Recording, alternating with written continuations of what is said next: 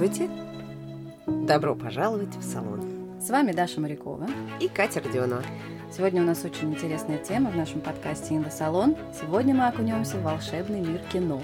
И не только кино, а самое главное его сердце, я считаю, сердце кино, режиссура.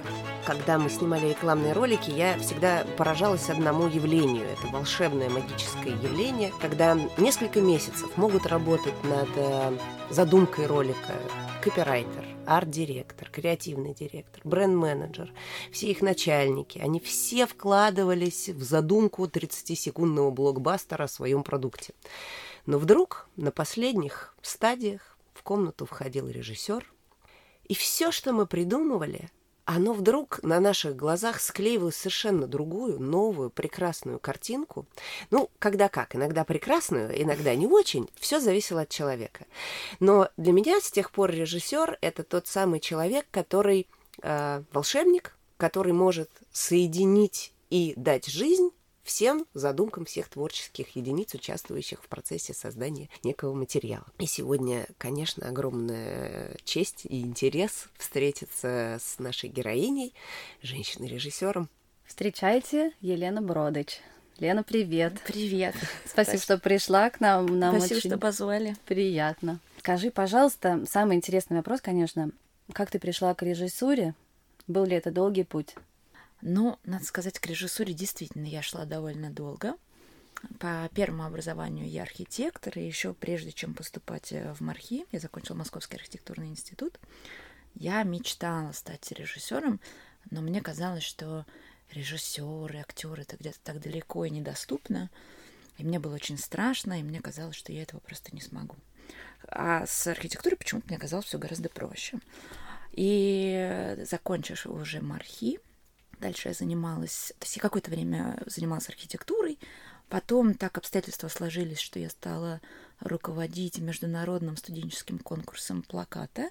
Ого. Это графический дизайн. Да, мне очень нравилось общаться с людьми, организовывать, как бы мне была вот эта потребность. И э, одну из церемоний награждения этого конкурса мы провели на территории института Стрелка Москве, который... Это был только первый год, он тогда родился, я тогда познакомилась с Варей Мельниковой, директором, и она мне предложила э, работать вместе с ними, делать э, проект, летние проекты, запустить этот, э, эту стрелку. А, я люблю вот эти все проекты быстрые, интересные, но, что, ну и главное, что новые. Вот, и мы проработали, мы сделали первую стрелку, сделали разные проекты. Я как раз в том числе отвечала и за кино, по вечерам и разные другие мероприятия. А потом меня пригласил э, Филипп Дзитко, главный редактор журнала «Большой город», э, к ним, э, тоже руководить специальными проектами, заниматься разными мероприятиями. И мы делали какие только задачи мы не делали. В какой-то момент на день рождения журнала он предложил мне, точнее, не предложил, он поставил передо мной задачу найти слона. О, слона. Найти слона, да. Живого. То есть живого слона, потому что, в принципе, в редакции журнала Большой город все было довольно неординарно. Большое все было. Все было, все было большое. Это был журнал о Москве, про Москву, про людей в Москве. Вот. И, ну, надо сказать, что самого мероприятия не сложилось на тот момент, но слона я нашла. Слона я нашла. Потрясающая задача. Мне кажется, мы каждый день его ищем, да, в нашей повседневной Так или иначе, да. Того или иного слона. Где ты его нашла? А, слушай, я обзвонила, я обзвонила зоопарки, я обзвонила цирк, и мы даже уже начали процесс переговоров о том, как бы нам этого слона у них арендовать. Он должен был гулять по Москве, вот, но мы, то есть мы вошли в стадию переговоров, mm-hmm. да, но не дошли, к сожалению, до того, чтобы этого слона... А может быть, их счастью, на самом деле, слава богу, там слону не Ну, слону точно лучше от этого. Да, что потом, потом э, однажды, 4 марта 2012 э, года, это был день выборов, и наш главный редактор, опять же, Филипп, э, предложил, не предложил, мы должны были работать все редакции. Это было воскресенье. И он попросил меня пойти на улицу и вместе с оператором снять, что происходило в городе в этот день. И мы пришли, я помню, на Манежную площадь. Стояла сцена, было много полиции, людей не было. И мы стали искать, что, собственно говоря, происходит. Позвонила значит, главный редактор сайта Катя Крангаус говорит, ты знаешь, есть информация, что большое количество автобусов стоит на Болотной площади, идите туда. По дороге к Болотной площади мы встретили группу людей. Очевидно, не просто так.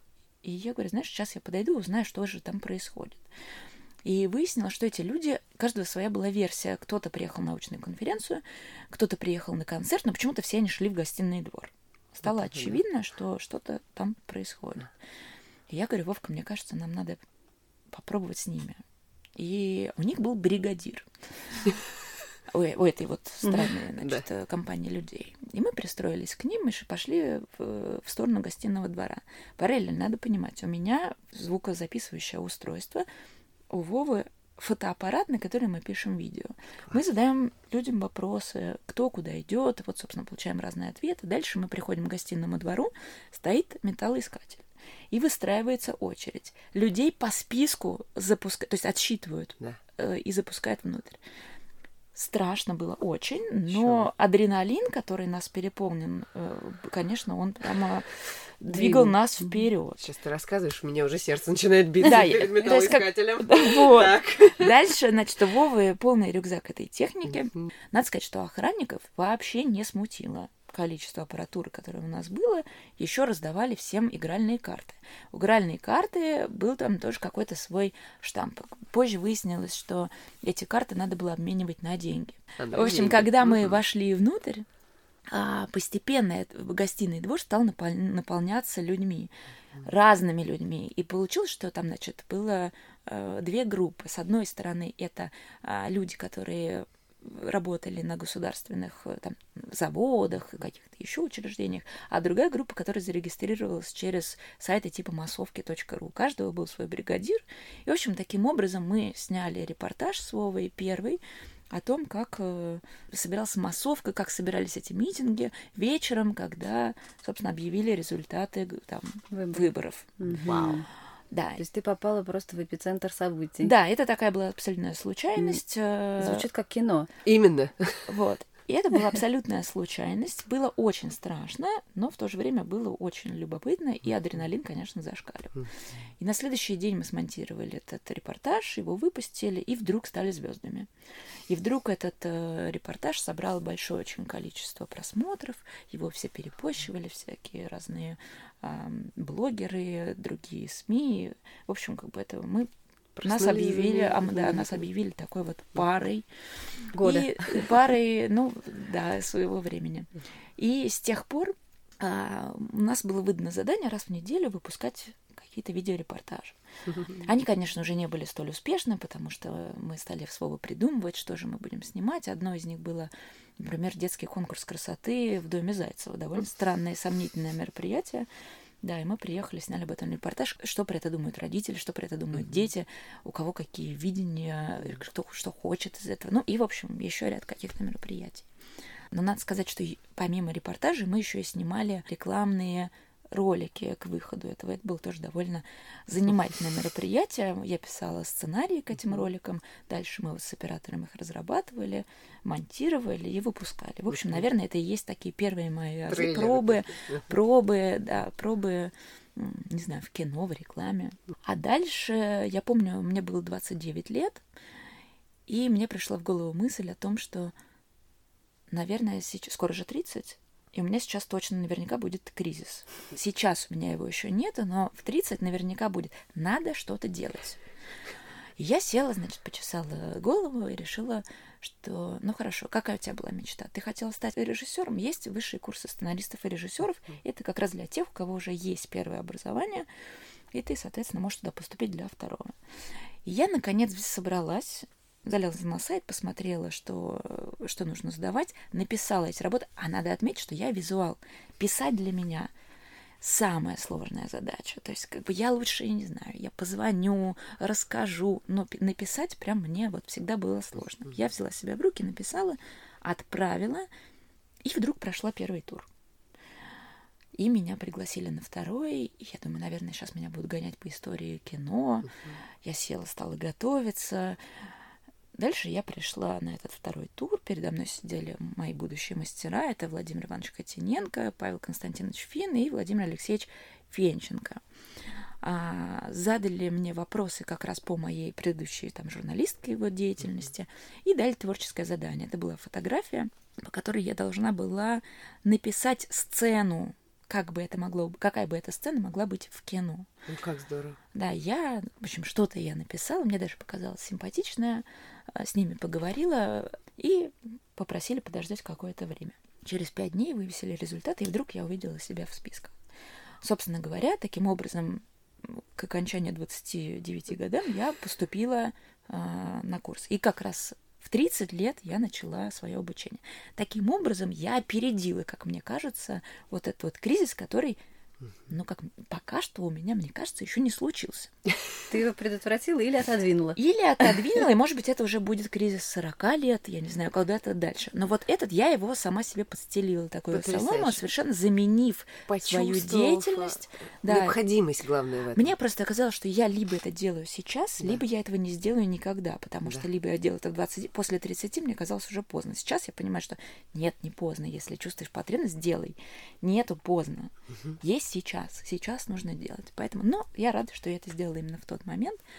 Вот. А дальше, собственно говоря, все, что я делала до этого момента, а, повлияло на... То есть мое продюсирование проектов вот там на стрелке а, этого конкурса плакатов в большом городе дало мне возможность кино, которые я стала снять, маленькие учебные фильмы, которые я стала сдать, я их стала отправлять на фестивале. Uh-huh. Ну, как бы во мне кипела моя вот эта вот продюсерская деятельность. Я надо что-то с этим сделать.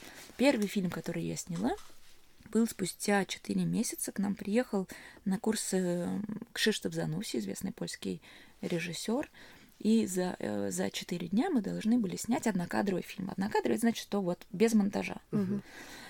И м- долго думала над идеей. В какой-то момент мой одногруппник, э, очень талантливый режиссер и ныне актер Саша Цой придумал идею, ее рассказал, Зануси она понравилась, и Сашка мне подошел и сказал, ты знаешь, у меня нет времени ее делать, но я уверена, что ты с этим справишься. Если хочешь, я дарю тебе эту идею.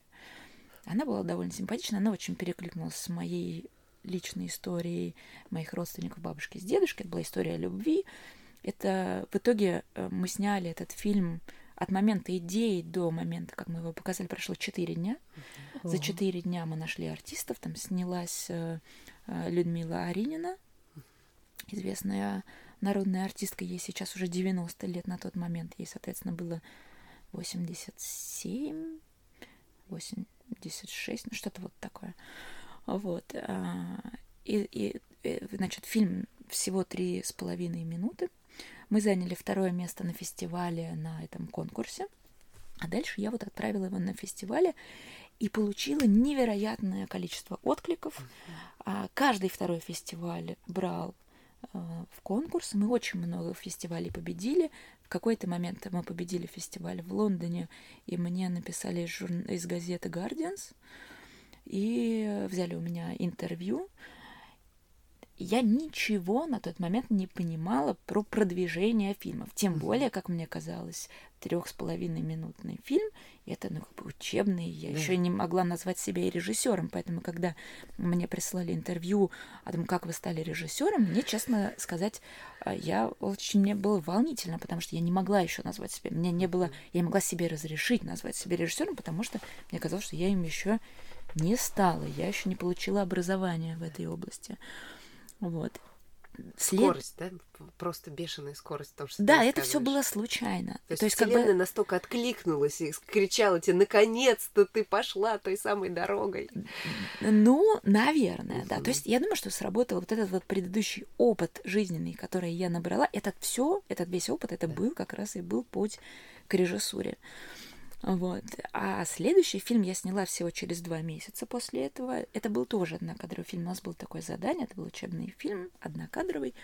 А, он уже был семь с половиной минут. Он уже был немножко сложнее сделан. А, там я уже, то есть если предыдущий мы снимали на фотоаппарат, то здесь я брала уже там профессиональную камеру Алекса, у нас был профессиональный свет. Подготовка к этому фильму заняла месяц. Фильм, поскольку он однокадровый, э, съемок всего было один съемочный день. И я также его отправила на разные фестивали. Причем первое мое, наверное, радость это когда я получила ответ от Канского фестиваля, что фильм взяли в угол короткого метра. На тот момент я еще не понимала, что в угол короткого метра берут, ну, пожалуй, каждый второй, наверное, фильм. Это такая библиотека фильмов. А я получила письмо о том, что поздравляем, мы вас взяли. Еще бы. Я проснулась гордая, ничего себе, вот это карьерный рост. Эм, от Канского фестиваля пришло письмо. Да не в конкурс, но ведь угол короткого метра. Но, надо сказать, это тоже повлияло, на самом деле, на дальнейшую судьбу, потому что я приехала на Канский фестиваль и посетила все мероприятия для режиссеров, которые участвуют в этом коротком метре. Одно из э, таких мероприятий это было завтрак с отборщиками разных фестивалей. Я на тот момент еще ничего не знала про градацию этих. Ну, как бы есть, я, есть фестивали, есть, как бы вот куда мы там по времени проходим и по темам. Ну, вот туда я отсылала. И там я познакомилась в том числе с отборщицей фестиваля в Торонто. Опять же, на тот момент я ничего про этот фестиваль не знала. А, вот. И э, они говорят следующее. Вы отправляете, а дальше пишите нам письмо о том, что мы познакомились там-то, там-то. Обратите внимание, что мой номер э, заявки такой-то, как бы вот, поскольку мы с вами встретились, мы вот отдельно точно обратим внимание на ваш фильм. И э, отправила я туда э, свой фильм и забыла. В конце июля мне приходит сообщение, имейл с этого фестиваля о том, что мы вас поздравляем, вы отобраны на фестиваль сохраняется ли все еще у вас вот премьерный статус э, американский. Я говорю, ну да, сохраняется в Америке. Еще премьеры не было. Никаких эмоций я по этому поводу не испытала, потому что таких ответов с фестиваля я получала, ну, в общем, наверное, раз в неделю. То есть Учитывая привыкла. еще... Привыкла, да, к тому моменту привыкла, ничего не испытывала. То есть, как бы, ну да, побеждала, э, там, разные фестивали. Я еще не знала, что существует Оскар в Квалифайт и там да. более простые. Я, у меня не было разделения. Вот. Через какое-то время очередное письмо, и они пригласили меня в Торонто на фестиваль. Вот это был, собственно, первый раз, да. когда меня пригласили на фестиваль, еще и оплачивают. Угу. Что-то я заподозрила здесь не то. И когда я разным людям рассказывала, ну, там, зовут фестиваль, на фестиваль Торонто, не знаю, ехать или нет, в общем, довольно далеко, на фестиваль в Торонто, ты что, с ума сошла? Это же один из четырех фестивалей класса А, то есть существует Канский фестиваль, существует Венецианский, Берлинский и вот Торонто. Торонто это самый крупный кинорынок э, американский. И тогда только я поняла вообще, как, какой, значит, что, э, что бинго, да? бинго произошло. Да, я вообще-то выловила золотой билет. Да. А, и я полетела. Мне было очень страшно а, ехать туда одной, и я предложила своему одному товарищу, я говорю, давай так, ты будешь меня представлять как продюсер, но за это ты со мной летишь. Ну, то есть вот я даю тебе все продюсерские полномочия, но ты за мной за это летишь. Вот, в конце концов, э, мы как бы договорились, но обстоятельства сложились так, что он не смог полететь, и я все-таки полетела одна. Страшно, невероятно. Но оказалось, что я получила невероятный опыт. То, как они принимают режиссеров. Неважно, в конкурсе короткого метра или полного мероприятия проходят и для тех, и для других вместе. То есть когда, как только я прилетела, я попала на бранч вот для режиссера, где я познакомилась с разными людьми из одного и другого конкурса. Также там были профессиональные мероприятия для того, чтобы... Все для индустрии, все для того, чтобы ты мог следующие свои проекты продвинуть дальше.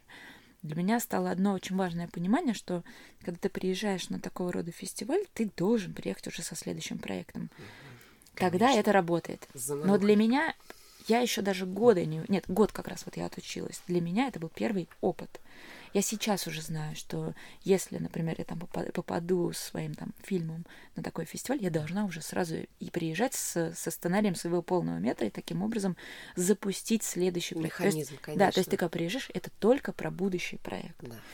Вот. Но, тем не менее, я там получила э, невероятный опыт. Это было там я познакомилась с рядом интересных людей, и сценаристов, и новых режиссеров, и продюсеров. И это, конечно, там повлияло и на мою следующую и дальнейшую жизнь.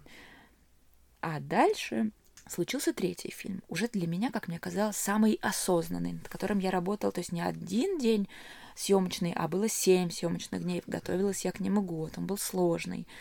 А, он уже был не семь с половиной минут, а 22 минуты. И тут я столкнулась с другой ситуацией, что, оказывается, фильм 22 минуты, с ним попасть на фестиваль куда труднее, чем с более коротким. Я столкнулась с тем, что уже не каждый второй фильм фестиваль брал мой фильм, а каждый пятый, например. И вот как бы это такие новые испытания. А, новые испытания, да. То есть как бы так успешно вдруг пошел первый, успешно прошел второй, с третьим оказалось чуть сложнее. Но сейчас я уже понимаю, в чем, собственно говоря, причины. И, конечно, там короткометражный фильм, как мне кажется, идеальный в итоге формат от 10 до 15 минут. Вот как бы идеальный формат короткометражного фильма. Потому что для фестивалей важнее взять э, два, например, 10-минутных фильма, нежели один 22-минутный. То есть, или этот, э, этот 22-минутный должен быть настолько сильный, чтобы перекрыть какое-то большое количество более коротких. Свои правила, да, своей индустрии. Хороший опыт, который движет вперед, да? ну да. Я все могла сейчас визуализировать. Боже, я уже побывала с тобой в Торонто сейчас. Вот э, мне не хватает. Как ты готовилась, как ты лично стояла перед зеркалом, перед тем, как вот э, выйти в эту аудиторию? Что ты надела? Что ты сделала своими волосами? Как ты себя подавала? О чем ты думала в этот момент? А, слушай, ну, конечно, я начала худеть, я начала заниматься спортом. Э, ходить на массажи. Я понимала, что это вот э, выход на публичную сцену перед большой аудиторией. Должна быть идеальной. Я, я должна быть идеальной, только потом я выяснила, что я пришла на эту сцену идеальная и нарядная, а остальные нет. А они нет. А они нет. И я поняла, что и это оказалось для меня проблемой, потому что я понимаю, что я тут выделяюсь, я как бы слишком нарядная, а остальные участники нет. И поэтому следующие выходы, то есть там я три раза представляла свой фильм, это было и в следующий раз я уже немножко скромнее. То есть я не могу сказать, что я, я не в бальном платье вышла. Нет, я вышла как режиссер. То есть э, какой-то у меня был костюм, но не рваные джинсы и не майка. А оказывается, немножко там работает, да, видимо, да, в короткометражном, немножко работает по-другому. Демократия. Да, но за эти э, там 10 дней, которые я там была, поскольку я все время нервничала, я ничего не ела, я была одна, не ела, потому что я не хотела, поэтому я к концу фестиваля, мне кажется, килограмм на 6, наверное, похудела. Да, ну для меня был бонус, конечно. Понятно, бонус трека. Ты думала о какой-то фишке, которая визуально позволит тебе запомнить? Слушай, я познакомилась в Торонто с девочкой, которая занимается ювелирными украшениями. И она мне дала сережки, давала какие-то украшения для того, чтобы я выходила, значит, на эту сцену нарядная. Да. Вот, э, так что, а э, что касается нарядов, у меня есть одно э, мое собственное такое. Если я не знаю, что надеть, я надеваю красную помаду. Вот, я хотела сказать, что я все жду, когда ты дойдешь да. до этого, потому что любая э, картинка тебя да. для меня это красная помада. Да, абсолютно. Я, мне, я никогда не крашу Ты зажигаешь глаза. просто эти фотографии, я перелопатила их огромное количество, я понимаю, вот она. Спасибо, да. Это действительно э, красная помада, это мой наряд. Я могу я могу остаться в джинсах, могу остаться в майке, но если мне нужно быть нарядной, это красная помада. И я, я не крашу глаза, э, то есть это, как правило, абсолютно ньют, ровный тон лица, и вот красная помада, у меня их не знаю, штук, наверное, 25 разных оттенков, но я нашла для себя один идеальный, то есть есть один идеальный, который не стирается, не растекается и очень долго держится, и идеальная как мне кажется, идеальный цвет. Ну скажи, что это? Это, это помада вот жидкая Сан Лоран, Угу. По-моему, она называется татуаж. Но я, честно говоря, не помню номер. Ну, вот она самая, самая красная, да, она в таком э, прямоугольном тюбике. Это вот самая главная помада. Недавно я еще купила себе разные оттенки помады Том Форд. В общем, честно говоря, у меня их много. Есть Шанель. Да, у меня есть там Шанель прозрачная на каждый день. Но вот самое главное это Сан Лоран вот этот татуаж. Я вот потому что помню, когда мы такое небольшое отступление, да, когда мы первый раз с тобой познакомились, а, ты тогда не занималась кино еще. Ты как раз в журналистике была, вот. Но я помню, когда я тебя первый раз увидела, и у тебя был вот образ в моем представлении, ну вот гламурный дивы, ну правда. То есть это был обычный день, да, и мы сидели в кафе в каком-то, но вот у тебя была прическа, вот прям кудрявая, как чуть ли не волна, да, красные губы. И я помню, что вот э, первое впечатление, которое у меня было, это то, что, ну, ты со- создана для кино, прям, да. Вот так здорово, кадра, да. так здорово, что, да, что так получилось, что ты, э, ну вот, Спасибо. пришла к себе. Спасибо, мне ужасно приятно приятно. Что касается волос, мне просто повезло. У меня кудрявые волосы. Мне ничего не нужно с ними делать. То есть, ну, то, кроме каких-то... Удача. Это абсолютная удача, да, кроме каких-то вот средств для укладки. Но, честно говоря, и прическа моя всегда одинаковая. Я делаю себя, себе хвост, а что меня многие э, троллят. Не знаю, почему ты никогда не носишь распущенный волос. Ну, вот так я чувствую себя комфортно. Вот. И, то есть э, нанести красной помадой довольно быстро, прическу собрать хвост это довольно быстро. Мне не нужно их выпрямлять. Я, в общем, довольно довольна своими кудрявыми волосами. И даже когда я хожу в салон, и мне пытаются сделать какую-то прическу, я чувствую себя некомфортно, я тут же прихожу домой, быстро мою голову угу. и, значит, возвращаюсь к своему изначальному к своему изначальному варианту. Да. Здорово. А скажи, пожалуйста, а, женщина-режиссер, да, все-таки это основоположен такой мужской очень мир, да, понятно, что сейчас время течет быстро, да, границы смываются, женщинам позволено все больше и больше, но тем не менее, есть ли какие-то сложности вот в этом мире в связи с тем, что ты женщина, или нет? Сталкивалась ли ты с ними? Ну, знаешь, считается, что вот режиссура и вот архитектура это такие мужские профессии, то есть я, наверное, и пришла тоже да. из такой как бы мужской профессии. Я пока что не сталкивалась с никакими, не испытывала никаких проблем по поводу того, что я женщина-режиссер. Более того, например, мне кажется, что мне проще снимать эротические сцены. Но мне так, хотя я Чем не мужчине? знаю. Ну, мне кажется, что а, артистке проще доверять женщине-режиссеру. Это мое исключительно интуитивное ощущение. Я не знаю, как, может быть, у мужчин Э, режиссеров есть тоже свои какие-то фишки, и артистки легко раздеваются. Вот. Но это, это вот мое такое, мне кажется, важное преимущество с точки зрения вот именно в этой области, именно эротических сцен. А, так, никаких сложностей я не испытывала. Но мне бы очень хотелось, например, чтобы на при отборе фильмов на фестивале, на разные международные, российские, не учитывался гендерный, э, гендерный статус и, и, и страна, из которой приходит режиссер. Вот, потому что вот я была в этом году на Канском фестивале на осмотре студенческих короткометражных работ, и каждая из них про от, там, от каждой своей страны о какой-то проблеме. Uh-huh. И вот мы разговаривали с Ситорой Алиевой, как раз это программный директор э, програ... Э, кинофестиваля Кинотавр. И вот она тоже говорила про то, что если бы конкретно этот фильм про эту проблему снял бы режиссер с другой стороны, этот фильм бы не взяли. Uh-huh. У них есть свое представление о том, что может быть от страны. Да, проблемой. Про, проблемой, да, социальной проблемой. Это то, что, ну, по крайней мере, это Канский фестиваль. Uh-huh. Вот, так что мне бы хотелось, чтобы при, от, да, при отборе на любого уровня фестиваля уж точно гендерная часть не учитывалась. Угу. Мне хочется, чтобы мой фильм рассматривали так же, как, просто как режиссер, качество работы, интересный ли получился фильм, а не там женщина я или мужчина. Но это мое собственное личное мнение, у многих совсем другое. Я опять к красоте возвращаюсь. Когда ты ставишь кадр, когда ты выбираешь цвета. Вот это вот все это формирование новой красоты, нового, скажем так, стандарта красоты, да, потому что смотря фильмы, я понимаю, что я получаю невероятное вдохновение, образование, расширение своих горизонтов, как визуальных, так и по большому счету духовных. Расскажи про этот процесс. Как ты вдохновляешься, как ты подбираешь для себя а, вот эти вот ты красивые знаешь, моменты в жизни? Ты знаешь, э, конечно, мне очень помогает мое первое образование. То есть э, образование архитектора в нас впитывает, это мы пронизаны структурой, композицией, а, логикой, и это все помогает, собственно, не только в картинке, но и там в сценарии, да, в дальнейшем.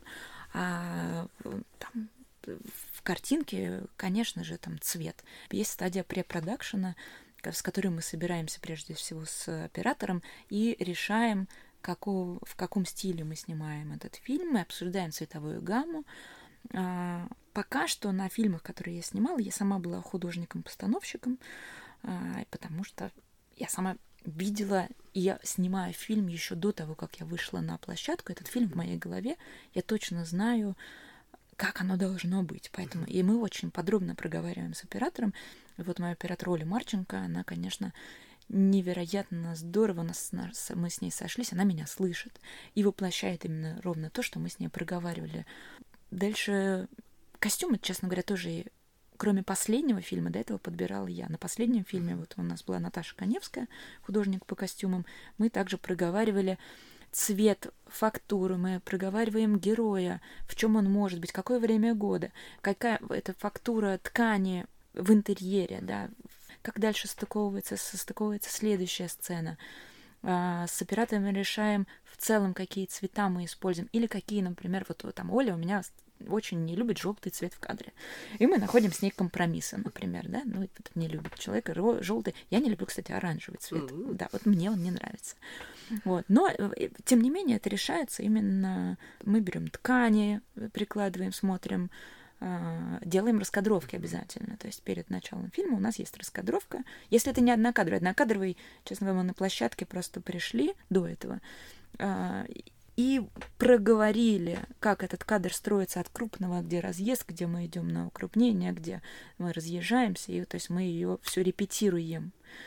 А, а, например, еще был забавный момент, фильм, а, который я сняла «Пассианс», собственно, вот там была эротическая сцена, и мне повезло до этого познакомиться с французским режиссером Катрин Брия, которая сняла фильм «Порнократия».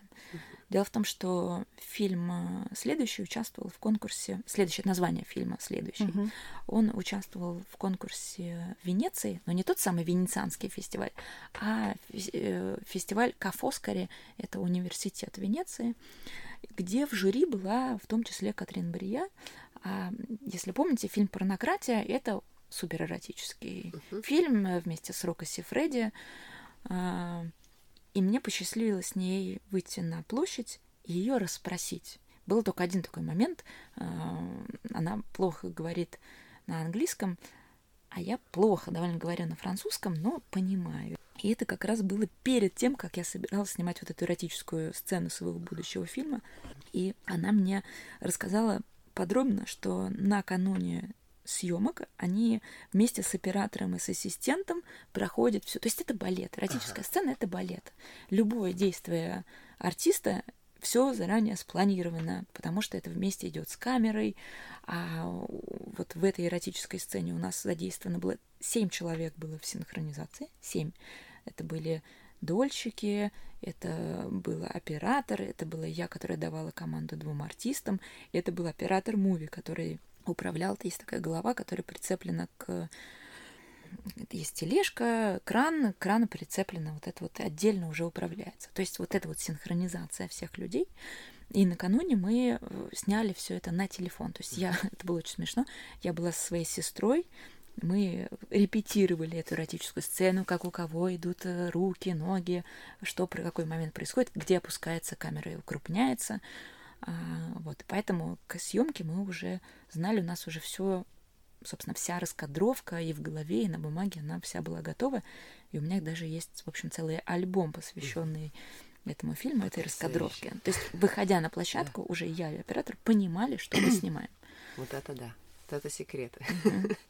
Сначала мне казалось, что это что-то должно выйти в, в импровизацию по твоему рассказу, потом стало понятно, что все никакой импровизации, никакой да? импровизации, Нет, все жестко. Э, я подозреваю, что э, многие ставят просто задачу перед артистами, а дальше снимать. Такое наверняка бывает. Но из моего опыта все-таки это должно быть все супер отрепетировано, и каждое движение должно, потому что оно должно быть именно отрепетировано с камерой. Каждый должен знать, где, в какой момент, что происходит и какие главные задачи, потому что мы снимаем не только не просто секс ради секса, а он ну, строго завязан в сюжет, и он почему-то здесь.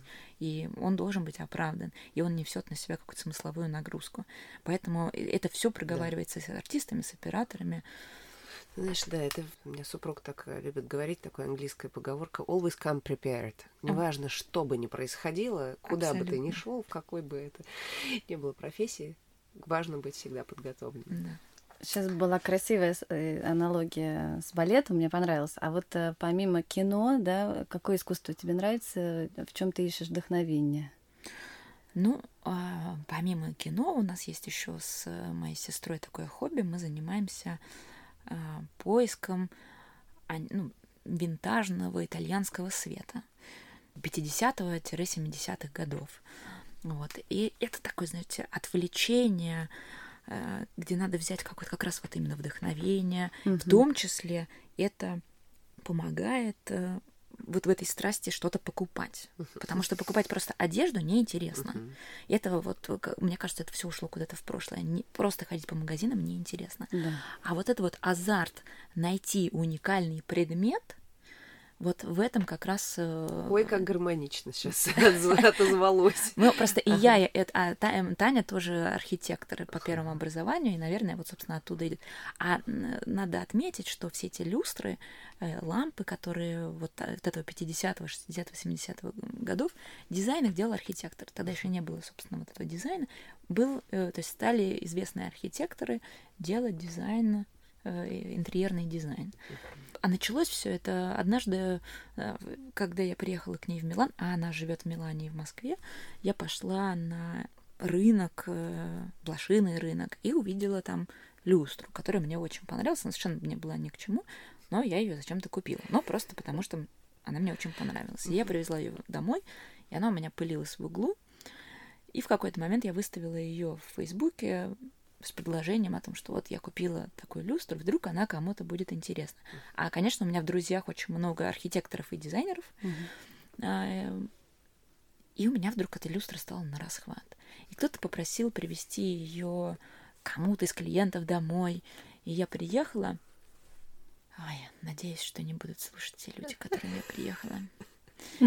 Интерьер, интерьер мне очень не понравился. Точнее, даже не так. Он просто мне был не близок, и мне показалось, что эта люстра не может здесь быть.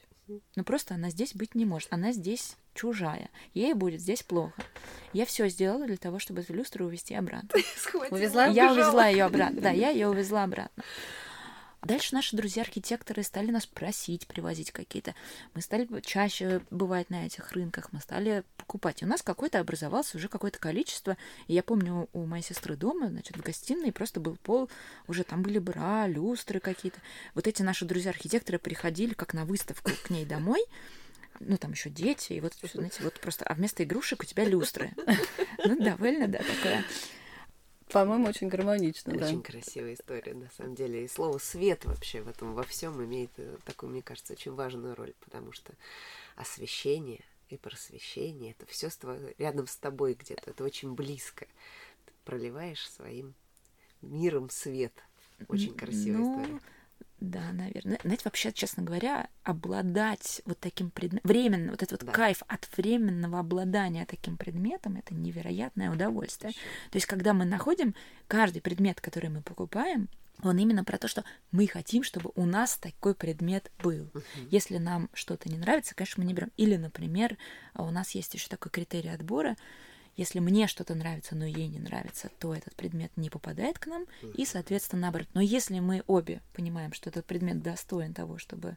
Или он какой-то редкий, уникальный, или он нам просто нравится, то мы его покупаем, и вот дальше, собственно, э, к нам обращаются дизайнеры или архитекторы там для себя, для каких-то проектов, и вот забирает у нас какие-то такие предметы. Ну, они очень душевно звучат, то есть предметы с душой, хочется сказать. Да, вот круто, когда да. дело, которым ты занимаешься, да, в первую очередь это не просто зарабатывание денег, а что-то, что ты пропускаешь через себя, и таким образом, мне кажется, меняешь мир к лучшему. Это да, круто. и создаешь новый мир, самое главное. Да, создаешь да. какой-то новый виток. Ну, это дико интересно. А теперь у нас небольшой э, блиц-опрос, наверное, да? А, скажи, пожалуйста, какую-нибудь любимую книжку твою или то, что ты сейчас читаешь? Ну, сейчас э, последнее, что я прочитала, это был э, Ипсон «Кукольный дом».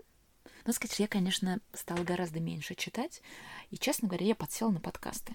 О, да, я подсела на подкасты. Меня подсадила на них моя подруга, журналист Лика Кремер, которая просто прислала мне несколько подкастов, которые мне показались супер интересными не знаю, рассказать ли Давай, про да, один из конечно. них? конечно. А, вот, например, последний подкаст, который я прослушала, был про человека в Сомали, на которого посадили в тюрьму в одиночную камеру на 20 лет, где, собственно, он должен был, конечно, сойти с ума. Пока в какой-то момент он не понял, что в соседней камере точно такой же одиночка, и каким-то образом они придумали систему алфавита.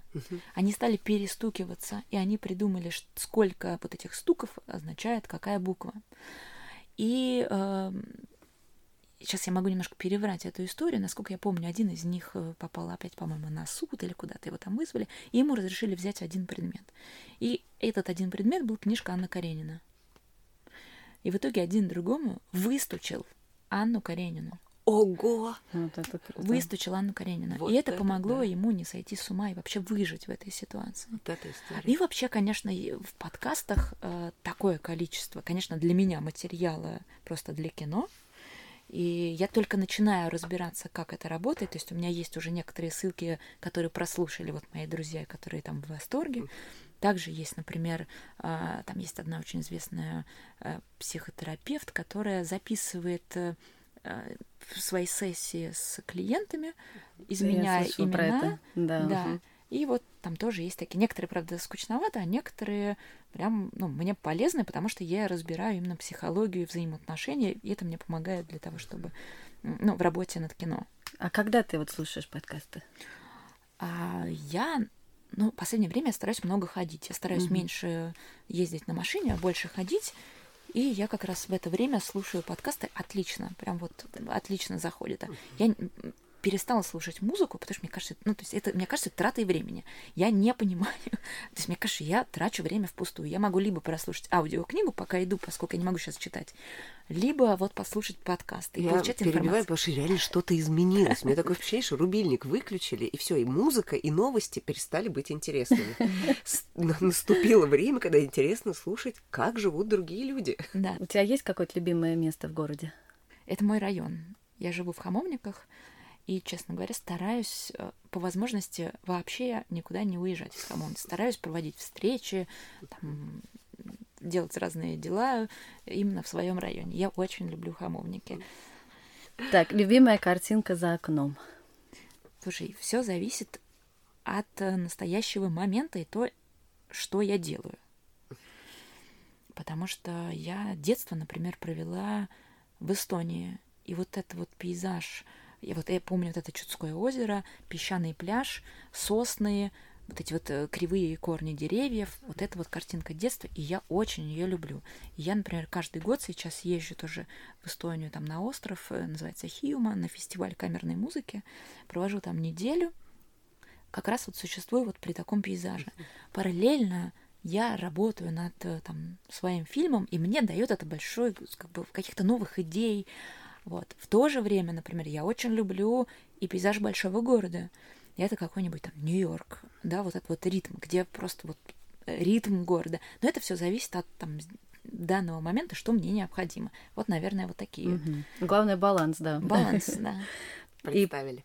Последний вопрос. Ам, Какое-нибудь мероприятие, которое ты в последнее время посетила, которое произвело на тебя большое впечатление? Любое мероприятие. Спектакль является мероприятием? Ну да, просто, конечно. например, вот на днях я была на спектакле бельгийцев, который был в рамках фестиваля вдохновения. Художественный руководитель является Ингеборга Дебкуна, это она, собственно, меня пригласила. Это было на ВДНХ. Они построили зал музея Рубенса. И это было прям действительно большое впечатление для меня. Ну, то есть, и ну, я очень рекомендую всем. Называется это «Земля нот». А, И очень рекомендую ловить их в Европе. И, или там просто надо посмотреть, где они будут еще представлять этот спектакль, или прям сходить. У меня прям большое впечатление. А, но есть еще, на самом деле, одно мероприятие. Я во время Канского фестиваля меня пригласили на вечеринку Golden Globe. И я попала внутрь вдруг голливудских звезд. И вот это тоже такой, знаете, такой синдром самозванца немножко, когда вот, то есть, вот тут Тарантино сидит, тут и Ева Лангория, там э, Хелен Миррен, ну как бы вот все, значит, звезды действительно Голливуда. И я. решила так, что хорошо, я сейчас в качестве режиссера, я просто наблюдаю, Да. как оно бывает. Я как бы как будто бы это Я ставлю кадр. я просто ставлю кадр, я просто сейчас наблюдаю. Вот, это было, в общем, довольно любопытное, любопытное мероприятие. Комната здорово. была наполнена каким-то суперзвоном. Ну, ты знаешь, там было много очень людей. э, Там Golden Globe это вообще такое благотворительное, в том числе мероприятие. Они как раз вот э, а, обсуждали, кому они там перечисляют эти деньги. То есть это такое было формальное, но в то же время, вот, собственно говоря, концентрация всех вот этих людей, которых обычно мы видим по телевизору. Вот я удалось познакомиться с Тарантино. Такой приятный опыт. Здорово. Не то, чтобы мы стали друзьями, нет. Да, Но, но вот эта вот ступень, вот это вот вдруг, ну, все не зря. я знакома с Тарантино. Здорово. Круто. Ну, расскажи нам про свои планы на будущее. Ну вот Что сейчас, будет в ближайшее время? сейчас я работаю над э, сценарием. К сожалению, пока многое про это не могу сказать, рассказать. Это такая история про хрупкость человеческих отношений. Я думаю, что, собственно, это вот как раз весь мой предыдущий жизненный опыт, все, что я делала, там очень много меня, там много каких-то деталей. И вот мы пока что над ним работаем. Там он, я надеюсь, близится уже к завершению. И дальше буду надеяться, что рано или поздно все-таки мы сможем его снять и рассказать и показать миру. Выйти в кино. мир большого кино, да? Полную Да. метр. Мы ждем полный метр. Я тоже очень Да, мы с нетерпением ждем. Спасибо тебе огромное за эту встречу, очень вдохновляюще. Мы подготовим все ссылки на все то, о чем ты рассказывала, обязательно их укажем внизу под эпизодом. Я э, уверена, что после такого красивого интервью с тобой захотят встретиться, поэтому мы будем приглашать тебя на мероприятие. Знаем, что у тебя плотный график, будем вписываться, стараться, ну а наши слушатели, я думаю, должны следить за нашей афишей и ждать, когда же будет эта удивительная возможность увидеть красные губы живьем. Спасибо большое вам за то, что пригласили, за этот разговор. И, конечно, зовите на мероприятие, с удовольствием приду. И будем, будем вместе. Здорово. Спасибо. Спасибо Спасибо. большое. И до новых встреч в салоне.